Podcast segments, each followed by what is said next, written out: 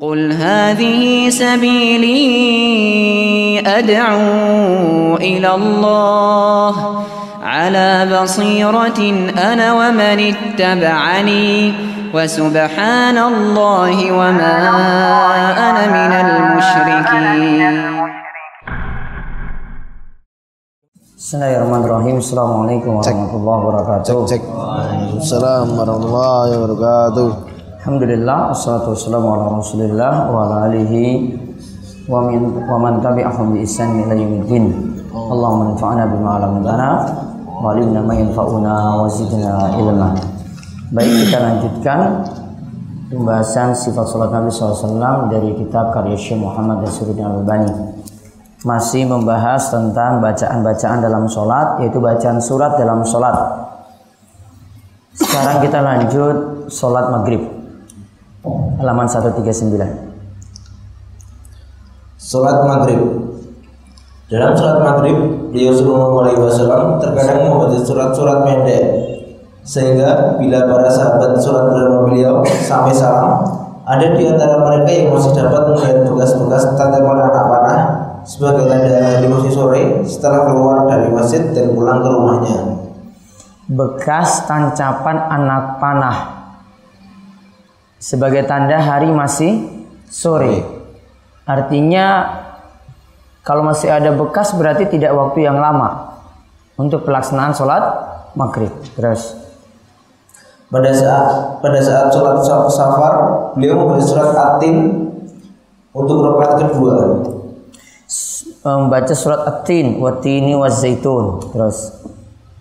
Dia terkadang membaca surat-surat kisah al-mufassal.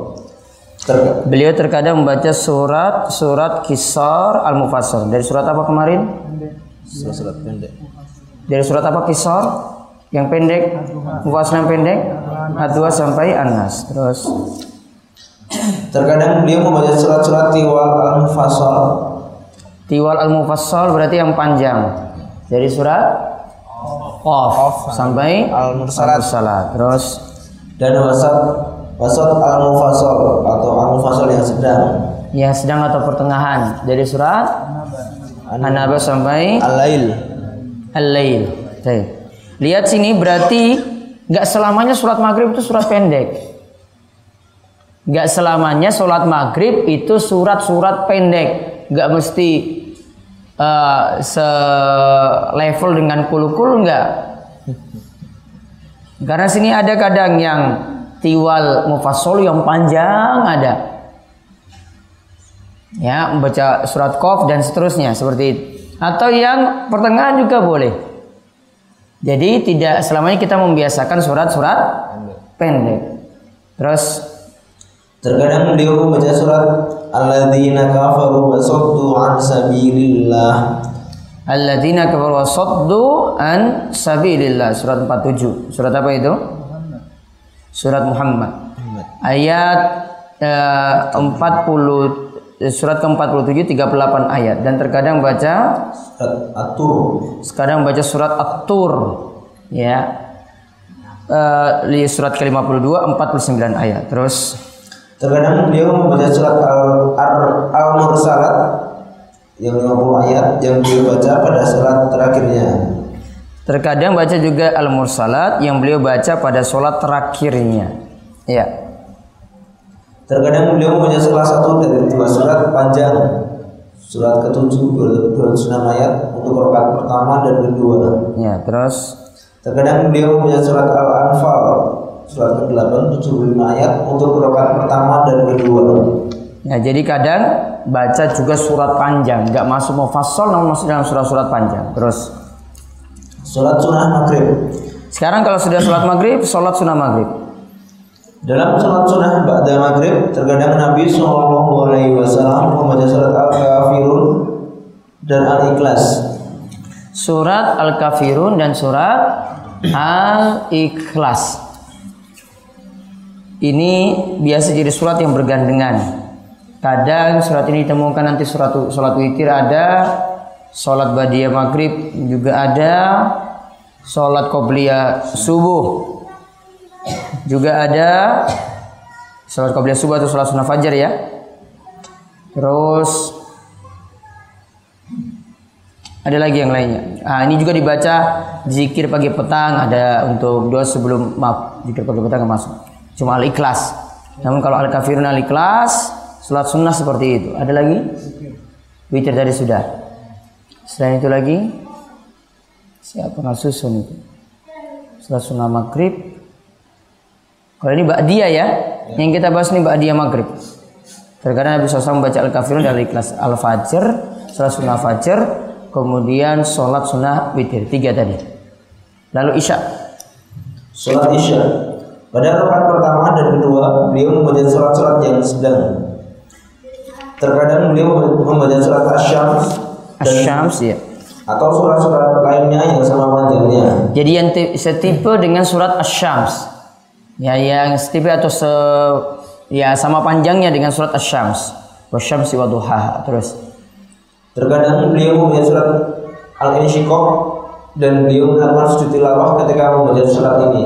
Nah, berarti surat Isya kadang Nabi SAW juga pernah membaca surat Al-Insyiqaq. Dalam surat Al-Insyiqaq, idza sama unsyaqqat itu ada si tilawah di dalamnya. Terus Pada waktu berpergian terkadang beliau membaca surat At-Tin pada rakaat pertama. sama dengan surat Maghrib tadi.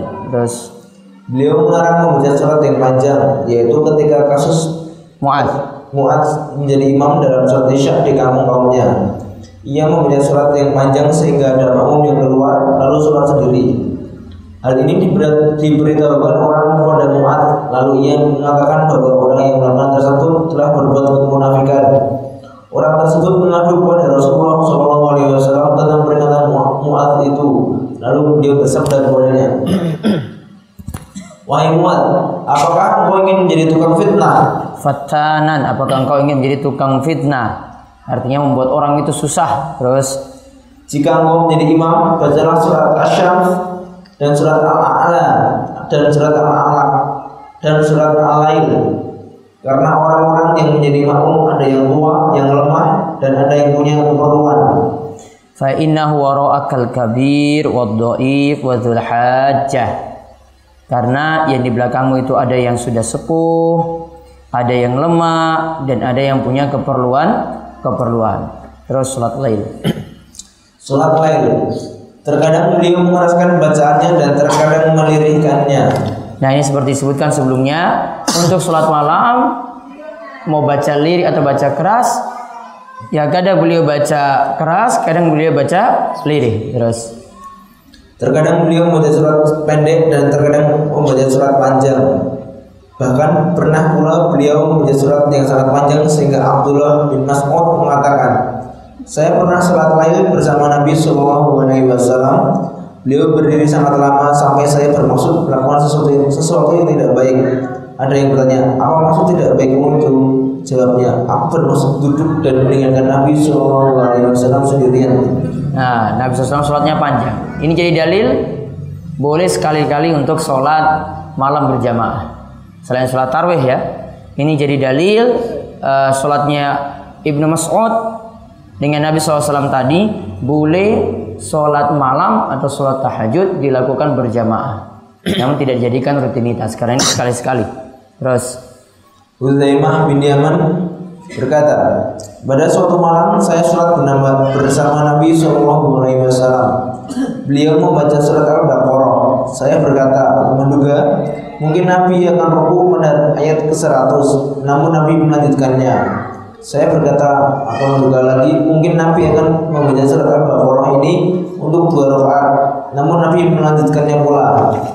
Saya berkata, mungkin Nabi akan ruku setelah selesai membaca surat Al-Baqarah. Namun beliau mulai membaca surat An-Nisa sampai selesai. Beliau membaca juga surat Al-Imran. Beliau membaca ayat per ayat. Bila menemui ayat tasbih, beliau mengucapkan subhanallah. Bila menemui ayat berisi permohonan, beliau mengajukan permohonan. Bila menemui ayat ta'awud, beliau memohon perlindungan kepada Allah dari setan. Kemudian beliau ruku. Pada waktu sakit, beliau pernah membaca tujuh surat panjang. Nah lihat uh, Al-Baqarah, An-Nisa, Ali Imran. Padahal urutannya Al-Baqarah, Ali Imran, An-Nisa. Boleh dibalik seperti itu. Intinya satu rakaat tiga surat sekaligus. Dan ini tiga surat yang panjang, panjang. dan bacanya ayat per ayat. Ya, ayat per ayat berarti pelan-pelan. Ketika menemukan ayat tasbih, beliau mengucapkan subhanallah. Sama seperti di pembahasan sebelumnya. Ketika menemukan ayat ta'awudz, beliau minta perlindungan kepada Allah dari setan. Dan di sini ada lagi beliau katakan pada waktu sakit beliau pernah membaca tujuh surat panjang. Tujuh. Ini padahal lagi sakit. Terus. Terkadang setiap rakaat beliau membaca satu surat dari tujuh surat panjang tersebut. Terkadang setiap rakaat beliau membaca satu surat dari tujuh surat panjang tersebut. Ya, ini sholat malam ya. Tiap rakaatnya satu surat. Ya. Tidak pernah diketahui bahwa beliau membaca seluruh Al-Quran dalam semalam. Tidak diketahui satu malam baca seluruh Al-Quran. Ya. Bahkan beliau tidak senang hal itu dilakukan oleh orang sebagaimana sabda beliau pada Abdullah bin Amr. Katakanlah Al-Quran sebulan sekali. Ia berkata, aku menjawab, saya mampu melakukannya kurang dari itu. Sabdanya, katakanlah selama 20 hari. Ia berkata, aku menjawab, saya mendapat melakukannya kurang dari itu.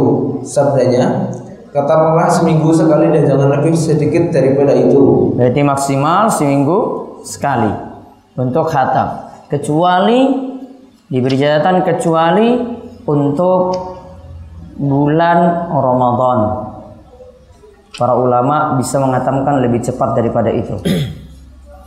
Kecuali bulan Ramadan. Para ulama mengatamkan lebih cepat daripada satu minggu. Bahkan Imam Syafi'i 60 kali dalam sebulan. 60 kali hatam dalam sebulan. Berarti satu hari itu rata-rata dua kali khatam. Apa sebabnya? Karena bulan Ramadan bulannya Al-Quran dan para ulama memang sibuk dengan Al-Quran pada bulan tersebut. Karena dikaitkan dengan waktu tadi. Terus Selanjutnya, beliau memberi keringanan mengatakan Al-Quran dalam lima hari. Lalu memberi keringanan lagi dalam tiga hari.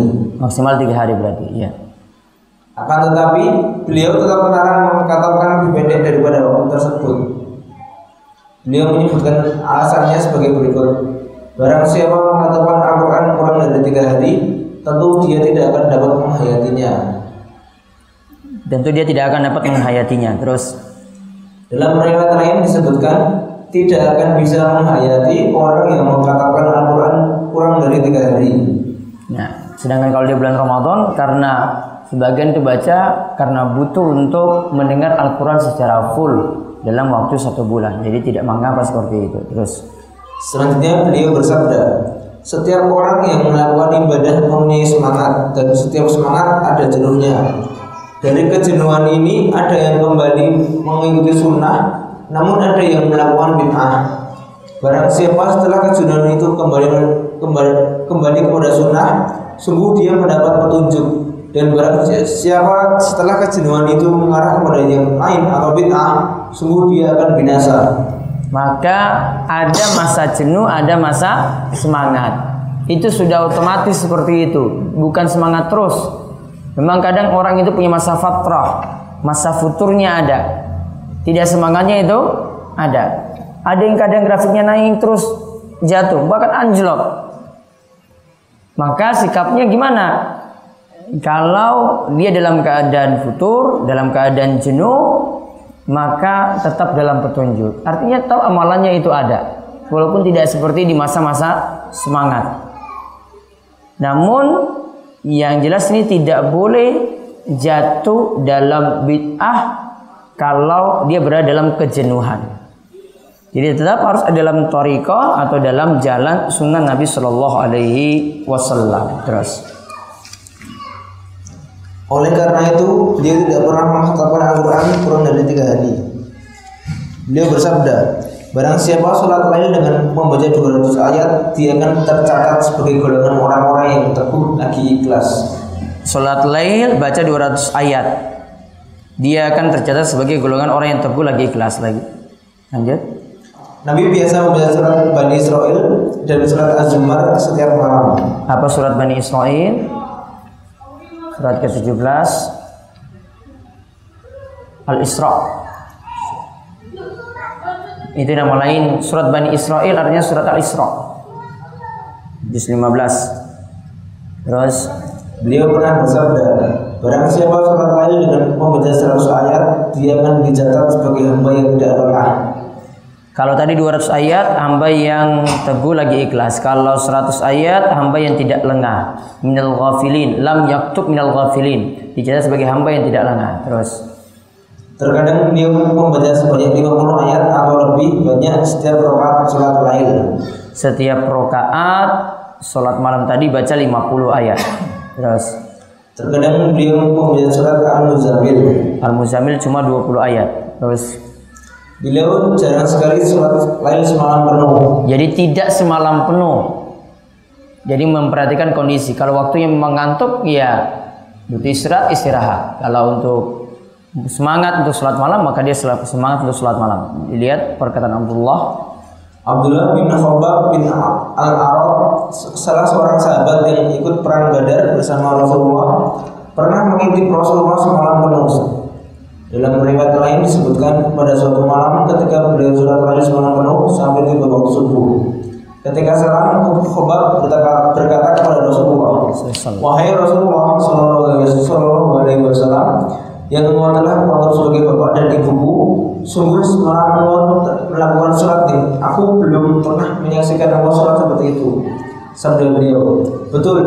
Sesungguhnya sholatku semalam adalah sholat harapan dan kecemasan. Aku mohon kepada Tuhanku Azza wa Jalla dalam sholat itu tiga hal. Tetapi hanya digabungkan dua hal dan yang satu ditolaknya. Aku memohon kepada Tuhanku agar dia tidak menghancurkan kita seperti kehancuran umat-umat yang sebelum kita. Atau jangan menghancurkan kita sebagaimana kehancuran umat-umat sebelum kita. Terus atau pada lafaz lain agar dia tidak menghancurkan kita dengan tahu pacaklik dan ternyata permohonanku dikabulkan. Aku mohon kepada Tuhanku Azza wa Jalla agar musuh yang bukan dari golongan kita tidak akan mengalahkan kita dan ternyata permohonanku dikabulkan. Aku mohon kepada kita tidak dijadikan terpecah-pecah menjadi beberapa golongan. Tetapi permohonan ini tidak dikabulkan. berarti terpecah-pecah nggak kaum muslimin? Terpecah-pecah. Terus Pernah pula dia mengulang-ulang satu ayat dalam surat lain sampai tiba waktu subuh. Ya, satu ayat dalam sholat lail sampai tiba waktu subuh yaitu ayat 118 Quran surat ke 5 5 surat apa? Setelah An-Nisa Al-Ma'idah. Al-Ma'idah ayat kelima. Eh, surat kelima ayat 118 118 ayat terakhir ini. In tu'adzibuhum fa innahum ibaduk wa in taghfir lahum fa innaka antal azizul hakim jika engkau menyiksa mereka maka sungguhnya mereka adalah hamba-hambamu. Dan jika engkau mengampuni mereka sungguhnya engkaulah yang maha perkasa lagi maha bijaksana. Artinya Nabi mohon supaya Allah mengampuni hamba-hambanya. Terus. Lalu ruku, sujud dan berdoa. eh, belum. Oh ya lalu rukuk sujud dan berdoa terus. Ketika tiba waktu subuh, Abu Dzar berkata, Wahai Rasulullah, engkau semalam hanya membaca satu dan berdoa. berarti Nabi keras nggak suaranya Keras. keras dan ketahuan kan berarti oleh sahabat boleh dengan suara keras keras Padahal Allah telah mengajarkan kepadamu seluruh Al-Quran. Apakah kalau sebagian di antara kami melakukan seperti yang Tuhan lakukan, kami juga akan mendapatkan seperti itu? Sabdanya, sesungguhnya aku mo- memohon kepada Tuhanku yang maha perkasa dan maha mulia syafaat untuk umatku. Lalu permintaanku dikabulkan. Syafaat itu insya Allah akan diperoleh oleh orang-orang yang tidak menyebutkan Allah sedikit pun. jadi maksud Nabi ulang-ulang tadi umatnya mendapatkan ampunan artinya umatnya mendapatkan syafaat jadi maksud maksud tadi Nabi ulang-ulang Al-Maidah 118 supaya umatnya dapat ampunan yaitu umatnya dapat syafaat terus Seorang sahabat berkata kepada beliau, Wahai Rasulullah, saya mempunyai seorang tetangga yang melakukan sholat lain, tetapi dia hanya membaca surat al-ikhlas berulang-ulang tanpa menambahnya dengan yang lain. Bacaan se- semacam ini dianggap kurang. Lalu Nabi Shallallahu Alaihi Wasallam bersabda, Demi Tuhan yang memegang jiwaku, sesungguhnya surah ini sama dengan seperti ke Al-Quran. Innaha la ta'dilu sulusul sulusal Quran. Surat Al-Ikhlas tadi itu setara dengan sepertiga Al-Quran. Berarti kesimpulannya boleh membaca dalam sholat malam itu surat Al-Ikhlas. Nah sampai di situ sampai pembahasan sholat malam. Jadi bacaannya itu macam-macam dan kita dapat eh, mengambil beberapa kesimpulan. Bacaan Nabi SAW itu kadang dengan bacaan-bacaan yang panjang sekali dan diingatkan oleh Syalbani tidak boleh dalam satu malam itu mengatamkan Al-Quran. Tadi yang kita pernah bahas sampai pada ayat tertentu nanti baca subhanallah. Ada bacaan tertentu kan yang diajarkan? Surat apa saja kemarin? Di halaman berapa itu? Subhana wa bala Hah? 129 Iya kalau sampai pada ayat zalika biqadir ala ayyuhiyal mauta baca subhanaka fabala Ya, tahu ini ayat terakhir saking surat Al-Qiyamah. Halaman 129 ya. Terus kalau baca sabihisma rabbikal a'la kita baca subhana rabbiyal a'la. Nah, itu bisa dipraktekkan. Jadi kalau sampai pada ayat ini akhir surat Al-Qiyamah baca subhanaka fabala. Kalau baca sabihisma rabbikal a'la subhana rabbiyal a'la. Cukup liris saja. Yang baca ya dia baca sendiri. Ya tidak mesti dikeraskan untuk jemaah nanti dikira itu bagian saking surat. Jadi mempraktekkan bacaan subhanallah tadi yang disebut Nabi SAW sampai pada ayat tasbih. Ayat tasbih itu seperti sabbihisma rabbikal a'la. Itu ayat tasbih karena ada sabbihi. Itu subhanallah kita baca. Atau sini baca a'la baca subhana rabbiyal a'la. Atau misalnya yusabbihu lillahi itu baca juga subhanallah. Nah, baca kalau kita bertemu dengan ayat tadi berisi permohonan, beliau akan memajukan permohonan. Jadi misalnya minta surga, maka kita minta pada Allah, Allahumma ini as'alukal jannah. Ya Allah, aku minta kepadamu surga. Sampai pada ayat berlindung pada neraka, meminta juga perlindungan seperti itu. Allahumma ini a'udzubika minan nar. Atau ada ayat untuk minta perlindungan dari setan maka minta perlindungan juga dari setan. Auzubillahi minasyaitonirrajim. Cukup baca diri sendiri sendiri. Ya cukupkan. Kita kalian doa kepada majelis. Subhanakallahumma bihamdika asyhadu an la ilaha illa anta astaghfiruka wa atubu ilaik. Assalamualaikum warahmatullahi wabarakatuh.